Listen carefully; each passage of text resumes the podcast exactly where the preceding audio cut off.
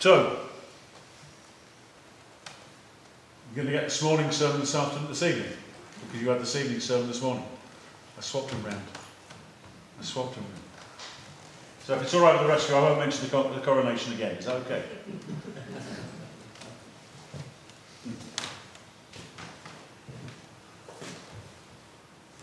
Ephesians 2. You've had a sermon from me four weeks ago about um, living under the new covenant. Had a sermon from Wendy about living in the fullness of the cross. Had a sermon from Ruth about living. What did she have? Freedom. Yeah. freedom. Uh, freedom because of the cross, and I'm my my one tonight is living on the right side of the cross. So James said, more or less the same, because that was the cunning plan. That all four of them would be the same, but you get four different voices, four different approaches. I know you can have two voices the same, but I promise you it'll be a different approach. I'm not doing Hebrews again from four weeks ago. I'll, I'll do, come back into Ephesians. Um, everything that you've heard in those four sermons, I hope you know. If you don't, we'll go back to the drawing board, because it's not, it's not anything you haven't heard before. I don't know how many negatives in that sentence. It's, it's stuff you have heard before. Make it all positive, There you go. But we don't live like it. That's the point. There's that talk I did a couple of weeks before Easter. You know, uh, God loves us, and our sin cannot separate us from God. It stops us experiencing the love, but it can't separate. Otherwise, when we tell people God loves you and they don't know Him yet, then we're lying. If we're saying sin, you can't be loved by God because of your sin, and we go, God loves you, then we're lying. So God loves them, irrespective of their sin, but they can't experience His love until they've walked into that experience of Jesus dealing with this. And it's the same here. Can you do anything to make God love you more? No. So why do we keep trying? Because we do. And why when we mess up? Anybody messed up in the last week? So only a couple of you are perfect. That's fine.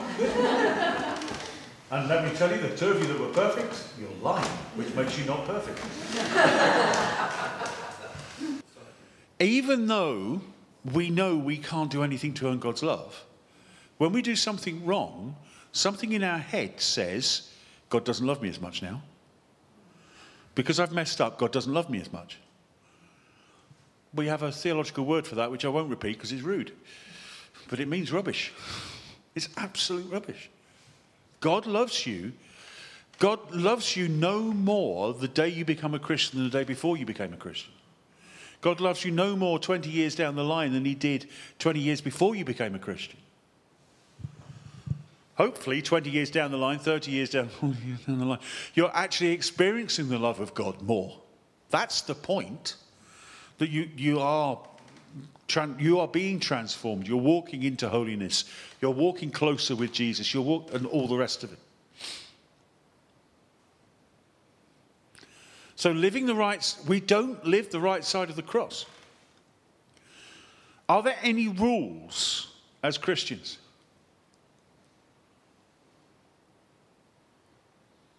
They've all gone very quiet and very, very still.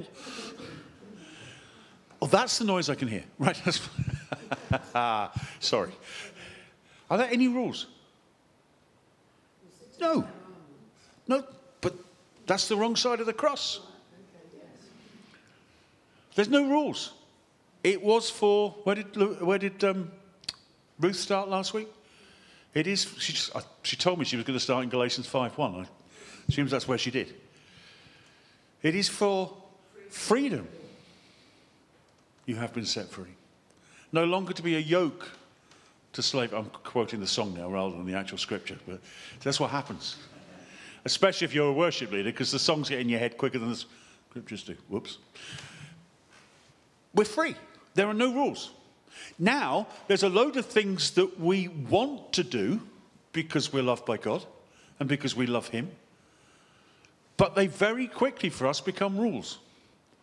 So, as a Christian, don't hit me. As a Christian, do you have to tithe? Wrong. Is it a good idea to tithe? Oh, yes.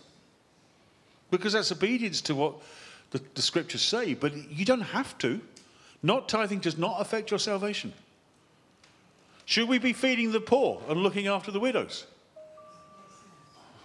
My team aren't playing today, so I can't blame, I can't blame the football. I don't know what that is going on with my phone. Um, we should be doing that, but there's no ought. We do it out of love. We don't do it because we ought to.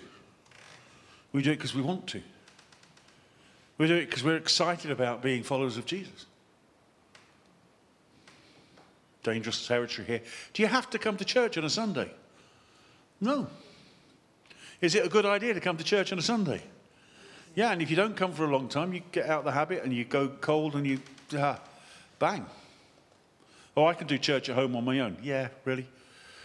Lockdown's done for some people. They're still doing church online, which means they're not doing church. Online was good for filling the gap and was essential, but it's not, doesn't replace face to face.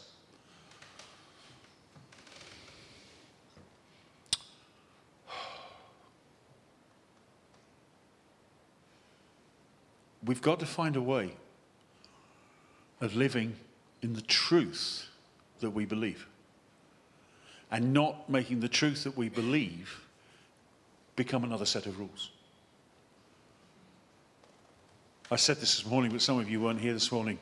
I was talking to Bishop Alan in the week, and he said he's met some evangelical, uh, evangelical evangelicals, and he's met some religious evangelicals. And of course, Alan comes from our stable going back.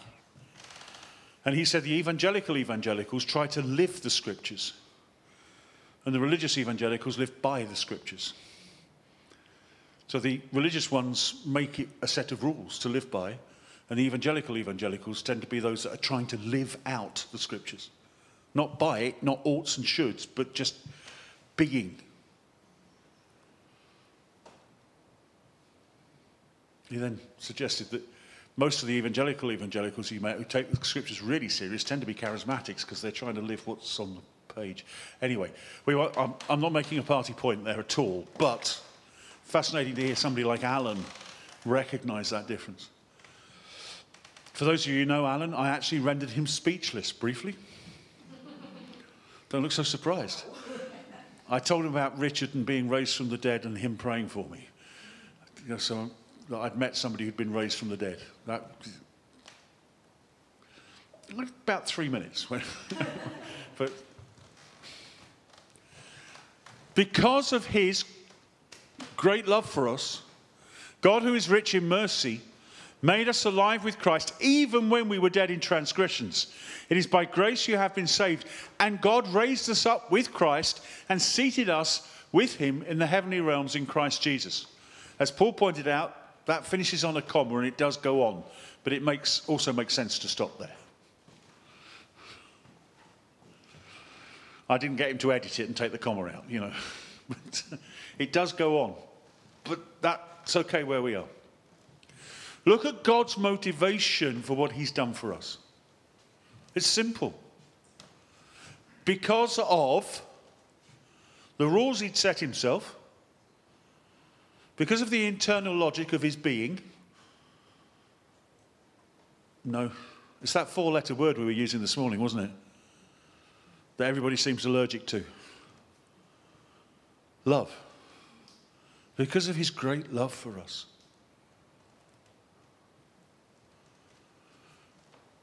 did assembly a couple of, was it last week? Was it the week before?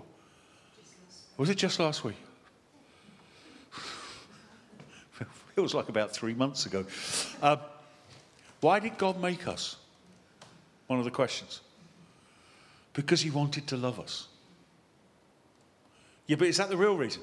Yes, it's the only reason. He wanted to love us. Why do bad things happen in the world? Because God loves us.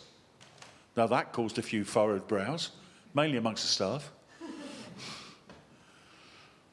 Until I started to say, bad things happen because he loves us so much, he gave us free will. So we can choose the wrong things. But why does God want the bad thing? No, he doesn't want the bad things to happen. No, he doesn't want the bad things to happen, but we do the bad things. And if he stopped us doing the bad things, he wouldn't love us. But surely he would love us because you stop the people you love doing the bad things. No, you don't. You give them freedom to make choice. Watch a, watch a child make the wrong choices. It's gut wrenching. But you've got to let it happen. Otherwise, they never learn. Because of his great love for us, and because he is rich in mercy. Do you want the Laurie Clow translation of that bit? That word rich, we could translate abundant. And the mercy, the Greek word there for mercy, is the, the equivalent to the Hebrew word hesed, which actually means loving kindness. It's not just mercy, as in, I'm going to strike off what you owe me. It's a loving kindness. It's when that person goes the extra mile and comes and collects you from the airport at three o'clock in the morning, you know, or whatever it is. They just do the extra thing because they're being kind. Another word that's lost value and currency in modern language. The kindness of God, the loving kindness that does the, the extra thing. And it's abundant. Rich in mercy, abundant in loving kindness. I say it's my translation, it's not just mine, but those words can be translated like that. God's motivation, He loves us, He's got that loving kindness and abundance. Therefore, He made us alive with Christ. Once we'd come in repentance and dealt with all our rubbish. That's what it says, isn't it? What does it say? Even though, even when we were dead in transgressions. He doesn't wait for us to deal with our sin, He lifts us up so He can deal with our sin. We were dead in our transgressions, but He made you alive. Forgive me, I'm a sinner. Now, I go back a little reference this morning to the, you know, to the thief on the cross. I love the fact the thief on the cross that gets saved is the one that goes, We deserve our punishment. He recognizes they've done, he, he and his friend have done wrong. But he doesn't, notice he doesn't say sorry. He just recognizes he's done wrong and then turns to Jesus and says, Remember me when you come to your kingdom. And Jesus doesn't, there's no repentance. This isn't how the gospel works, is it? You've got to repent first before you can believe. Hmm? But Jesus doesn't seem to mind because he's taken that recognition. The guy recognizes sin and recognizes how wrong it is. Okay, you're sorted. You'll be with me. Whatever that means. Whatever that means.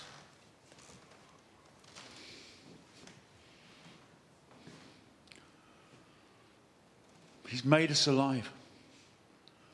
And God, again, the Greek there is a bit stronger than it sounds in the NIV.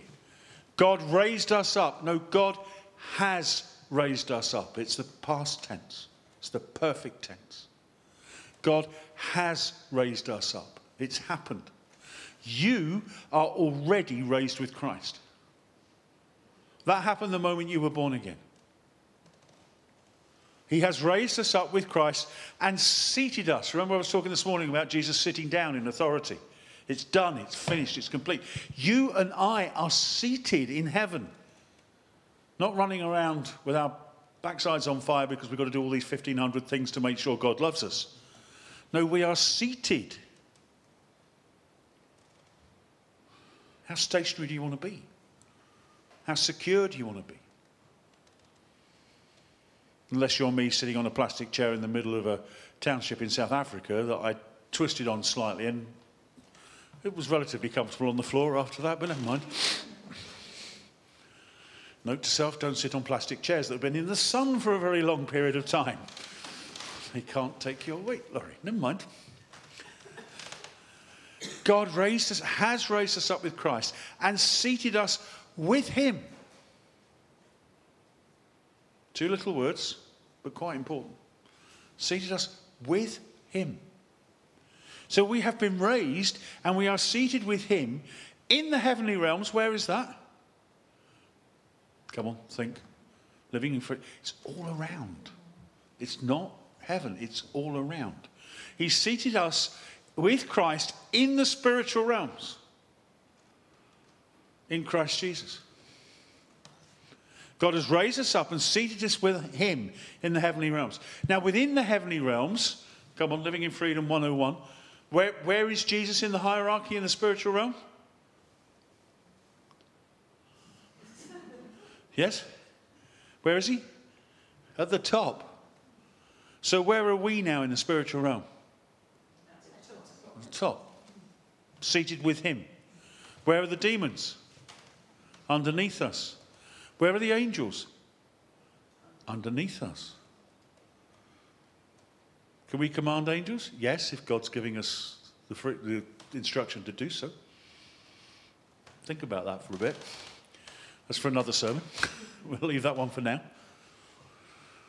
He has seated us in the place where we live at the top of the pile with Him with his, remember, the sitting down is a sign of his authority, it's a sign of his work complete. We are seated with him in the heavenly realms. I'm trying to get you to see a picture of what it looks like living the other side of the cross. No? The wrong side of the cross, they're trying to keep the Ten Commandments. I think it was G.K. Chesterton, the question was, you know, which of the Ten Commandments do you break? And he wrote, I think it was to the Times or something, said, I don't break the Ten Commandments, they break me. And that's absolutely right, because we can't keep them. In our own strength, we can't keep them. The law came to show us our sin. And it's, and it's wonderful because it shows us sin, but it doesn't solve the problem. Jesus solves the problem. Not old covenant, but new covenant. And the sign the sign that we are walking in the new covenant is the presence of the Spirit. I'm not going all Pentecostal. I'm not saying there has to be a particular sign. But if the sign that you are living the right side of the cross is the Holy Spirit is present in you, you are born again. It's as simple as that. Well, when do we get the Holy Spirit? The moment you are born again. What about these second blessings? Well, you know what? I love a second blessing and a third, and a fourth, and a fifth, and a twelfth, and a nineteenth. We go on being filled with the Holy Spirit, says in Ephesians 5:19. We're not filled once, we go on being filled. Not because we leak. That's not true either. You can't leak a person.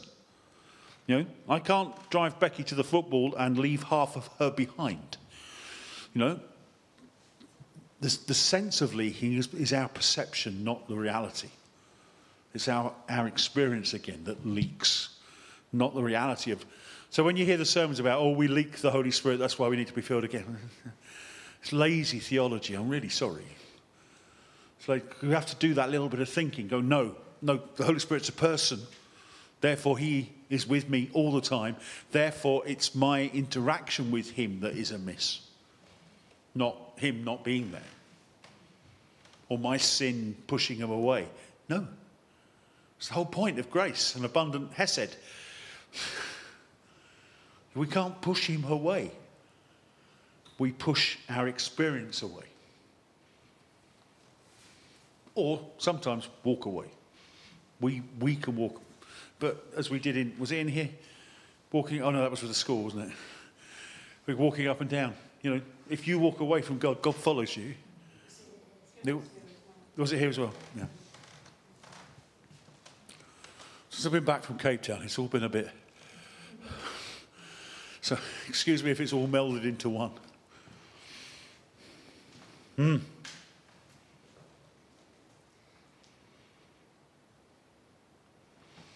Does that help with a picture of what it means to be raised? Yeah? So, Colossians 3. Or instead of so, since. And since you have been raised with Christ, oh, hang on, that's what we've just been reading about in Ephesians, isn't it? That's why I've connected the two passages. Since you have been raised with Christ, set your heart on the things above, where Christ is, seated at the right hand of God. Hang on, we're seated at the right hand of God with Him. But we've got to set our hearts on Him. And, and Paul's now saying above. Paul's recognizing the mismatch between the objective reality and the subjective experience. Set your heart, your core, on the reality of where Christ is, seated at the right hand of the Father. And notice it doesn't say set your heart on Christ. What does it say? The things above.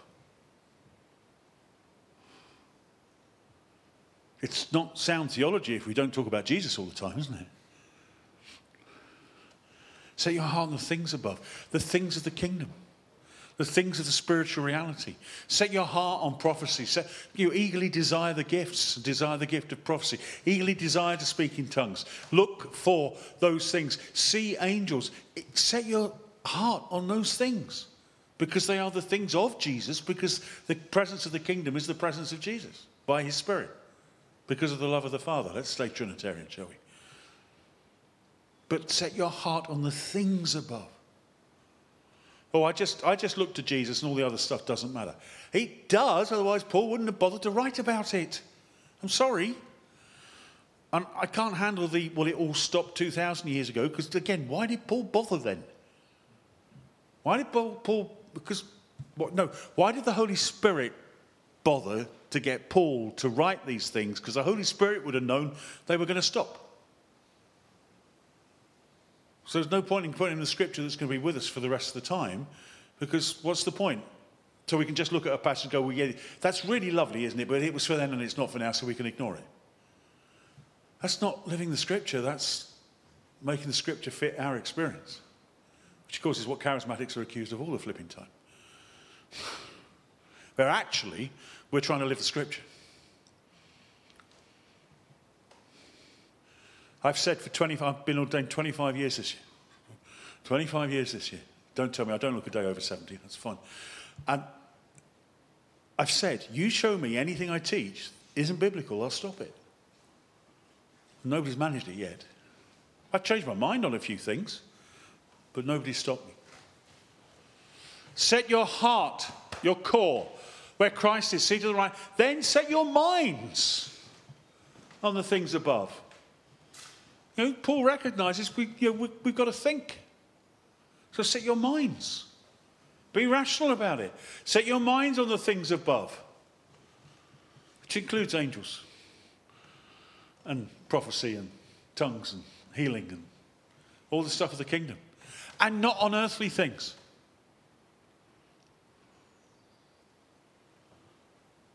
how worldly.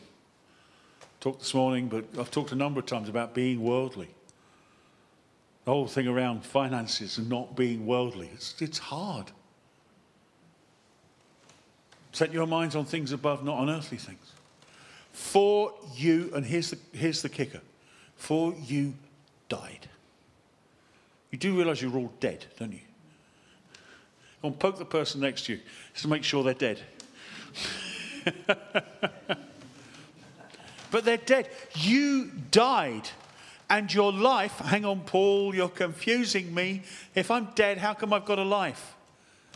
You're dead, and your life is now, and I love this verse, your, not, your life is now hidden with Christ in God. Your life is now hidden with Christ in God. Anybody get fearful about stuff? Yeah? Our life is hidden with Christ in God. How safe are we? I still miss it. I'm teaching it, but I still miss it. But I'm teaching it. I'm teaching me as much as I'm teaching you. And I love the verse, and I'll repeat it again and again, and I'll still get frightened in some circumstances. Like watching my wife jump over the edge of a mountainside or come down on a paraglider. And I know full well she's going to do nothing stupid. Well, she married me, so I don't know. But um, did you know what I mean? I trust her, I trust the people, I trust her. But there's an irrational thing in me that says something's going to go wrong here. It's not safe for me to go up there, it's not safe for her to go up there. Not true. Because she's not scared, so it's safe. It is not safe for me because I'm scared, so I make it unsafe by being scared going to try and do it. Weirdly. You know? The scared person is more likely to fall off because they're worried about it, where the confident person just gets on with it. To The confident person, the confides person, the person with faith. That's where the word confident comes from. You died, and your life is now hidden with Christ in God. Of course, keep going. When Christ, who's your life, appears, then you will appear with him in glory. Wow. And here we go. Here's the practical stuff. We have we set our hearts and our minds on the things of by. We have died and we are in a place of safety. Therefore, here comes the action. Here comes the practicalities of living on the right side of the cross.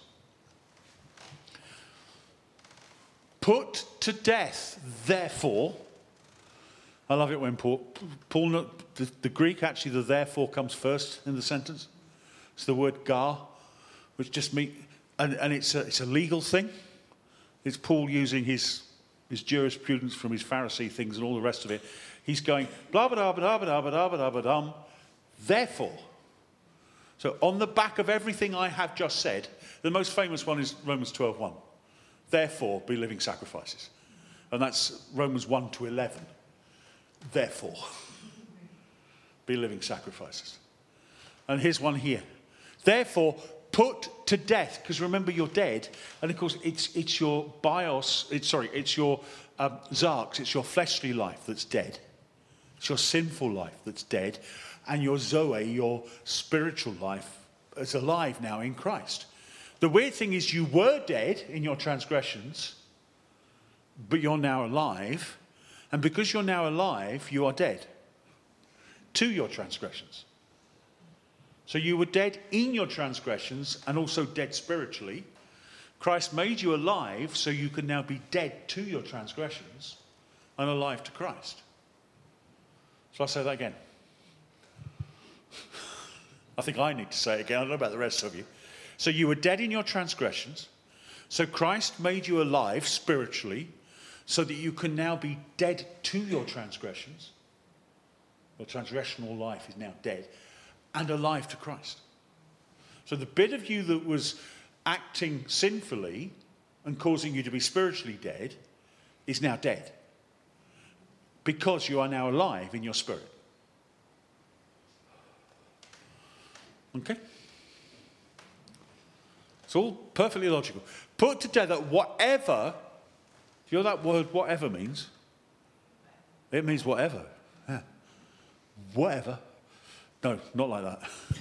It means what? It means every flipping thing. It's, it's like everything underlined four times. Whatever belongs to your earthly nature your sinful nature, your sexual immorality. Tries not to look at anybody. I've been preaching that for 25 years, not looking at, I'll tell you what, look at you, Chris, that'd be safe, wouldn't it? You normally try and find the, the six year old who's there when you smile. Sexual immorality, impurity, what does that mean? Oh, a whole load of things. Impure thoughts, impure actions. Is it, it's ethical, it's sexual, it's moral, it's, it's all of it. It's impurity. Anything that is not of God. Lust, evil desires, and greed, which is idolatry. Lust and greed and all those things means we're, we're hankering after stuff to fulfill us. Whatever it is. And only in Christ can be, we, be fulfilled. The chief end of man is to know God and enjoy Him forever.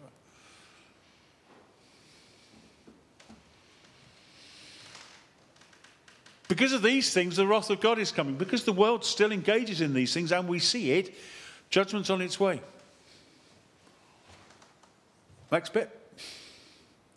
You used to walk in these ways in the life you once lived, but you're now dead to.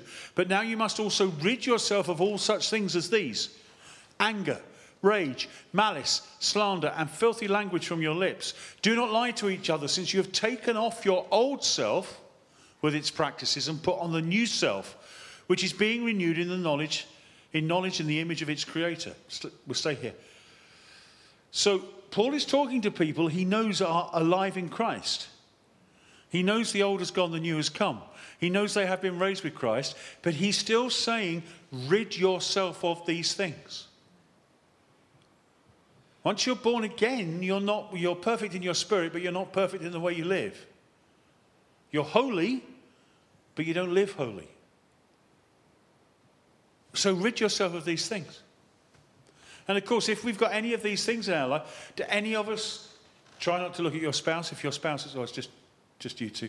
Try not to look at each other. You know, do you ever react in anger to your spouse, to your children? No, even if you can't own any of the rest of them, we can all own the anger somewhere along the line.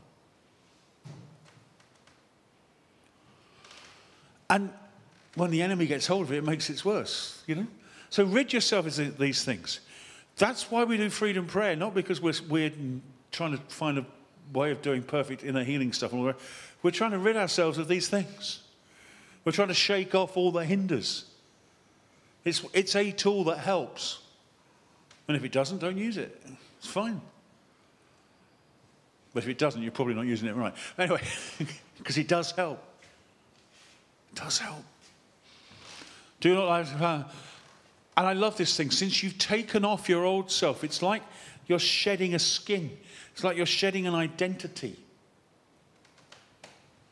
You know, I remember the, the last day my dad was in the army, and the last day he had to make sure his um, dress uniform was right. Dad would have loved being in the band yesterday and hated it in completely equal measure because uh, he would have loved doing it, but he would have hated the rehearsals and just, just the whole of it, the stress of doing it. But you know, the last time Dad sorted his bearskin out. White. He spent hours making all those belts and pouches and stuff white. The white polishy stuff got, oh, it was horrible. Stank as well. But, what am I saying? The last time he took that off, something in him changed. Because it was the last day he was going to be in the army. And he was now no longer Colour Sergeant Clow. He was now Mr. Clow and was a full time teacher, not a part time teacher, part time. You weren't supposed to teach when you. were. Anyway, never mind. Can't be done anymore. He's taking off the. Never again would he have to drive up the Cromwell Road at 8 o'clock in the morning to get to work because he doesn't work there anymore. No longer would he have to do all the stuff that he was doing.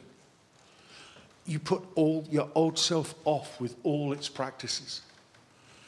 And it's intentional, it's a choice. It doesn't just happen. We have to choose. And you put on the new self.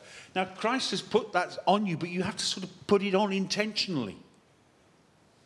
Remember not to say the thing you used to say. Keep going. Thank you. Here there's no Gentile or Jew, circumcised or uncircumcised, barbarian, Scythian, slave or free, but Christ is all and is in all. You know, if there's ever a verse that says racism is abhorrent to Christ, this is it. You know? Doesn't matter. Doesn't matter that you're not from Chesham Bois, you know. Doesn't, honest. Or you speak with a weird West, West Midlands accent, doesn't matter at all. Sorry, did I say weird? A normal West Midlands accent, sorry. But it doesn't matter. None of it matters. No matter what colour your skin is. Doesn't matter what race you're from. It really doesn't. That thing when I hugged Blondie in South Africa that caused a shockwave that an English vicar would hug a black ex-con. I wasn't an English vicar hugging a black ex-con. There was a brother and sister in Christ greeting each other. That's all. Of course I hug her. But the worldliness gets in. And it's shocking. And we put on, as God's chosen people, holy and dearly loved, we clothe ourselves. It's a conscious thing. When I get up in the morning, I've discovered that if I just stand there, I don't get dressed. I learnt as quite a young person that I needed to put clothes on because I went out without clothes. Anyway, moving on. We clothe ourselves with compassion, kindness, humility, gentleness. Do you recognize these words? Are these the fruit of the Spirit? Funny that because Paul wrote both lists. Anyway, Paul's doing the same thing.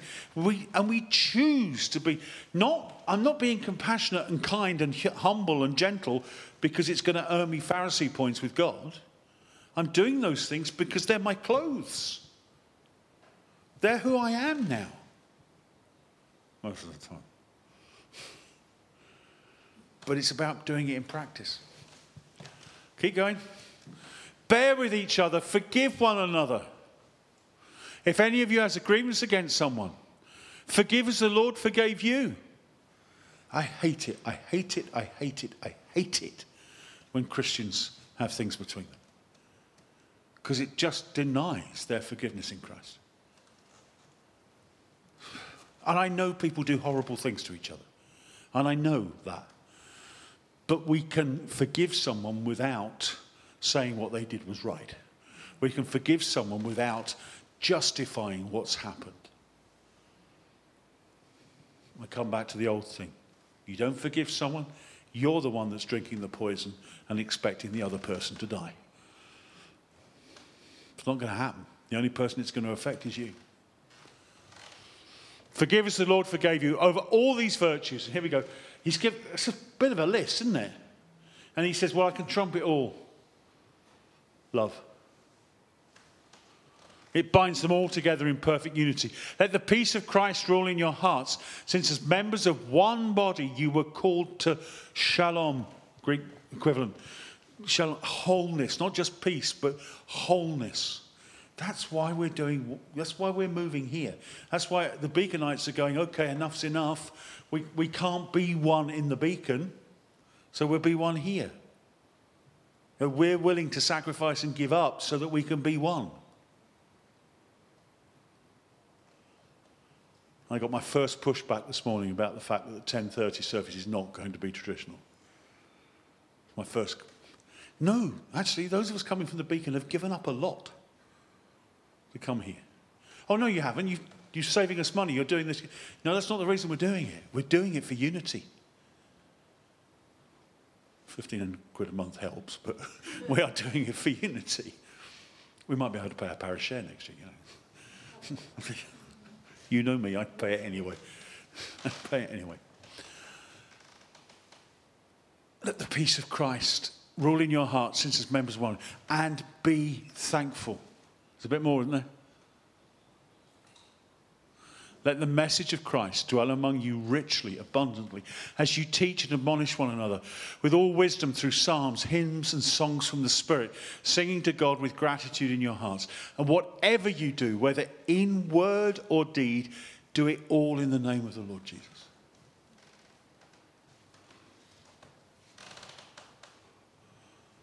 Paul's never practical, is he?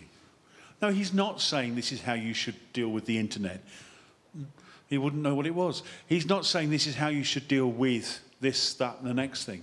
He's saying, here are the attitudes, here's the way of thinking, here's the way of speaking, here's the way of acting. Now, grow up, apply these things into your situation. Because he's talking here to people who are slave owners, who are business people, who are soldiers, who are uh, Romans, who are Jewish, who are um, slaves, who are Scythians, who are all those things he's listed before. And he's saying, here are the principles. And you all get to play, and you all have the same things that you choose from. And here's the last thing have a thankful heart. That's being British, that's the hardest one. I just see it around us. I'm, I'm not saying you or you or you the atmosphere around us is just to moan. We're never satisfied. Have you had a good weekend? Have you had a good weekend? Yeah, it was all right. That means it was really good. but we, we negativize everything. Is that a word? Probably. We make everything negative. We just, and if you're a born optimist, it's half depressing to hear negative all the time. In the end, you become. Do you know what's the problem with a born optimist hearing negativity all the time? When they flip, they go right the other way. And they go from optimism to complete depression. Been there. Because that's what you do. Because you're an optimist, you're extreme. Come on, it's okay. Come on, let's go. Come on, come on, come on, go. When you, when you go, you go.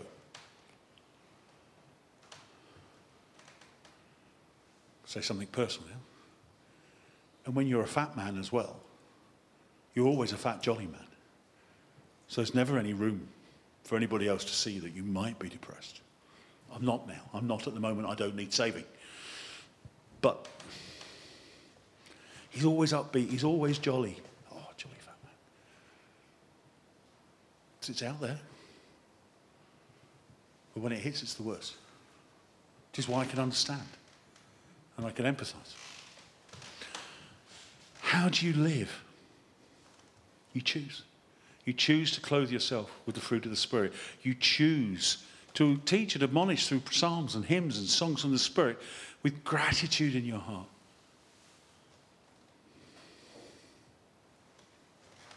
How do you live?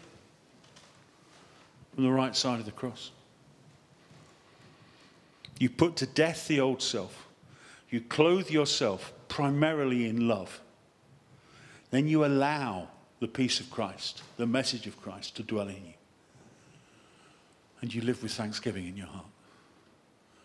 If they ain't practical ways of living from the right side of the cross, I can't think of a suitable phrase to say, then I'm, I've gone bonkers. That'll do.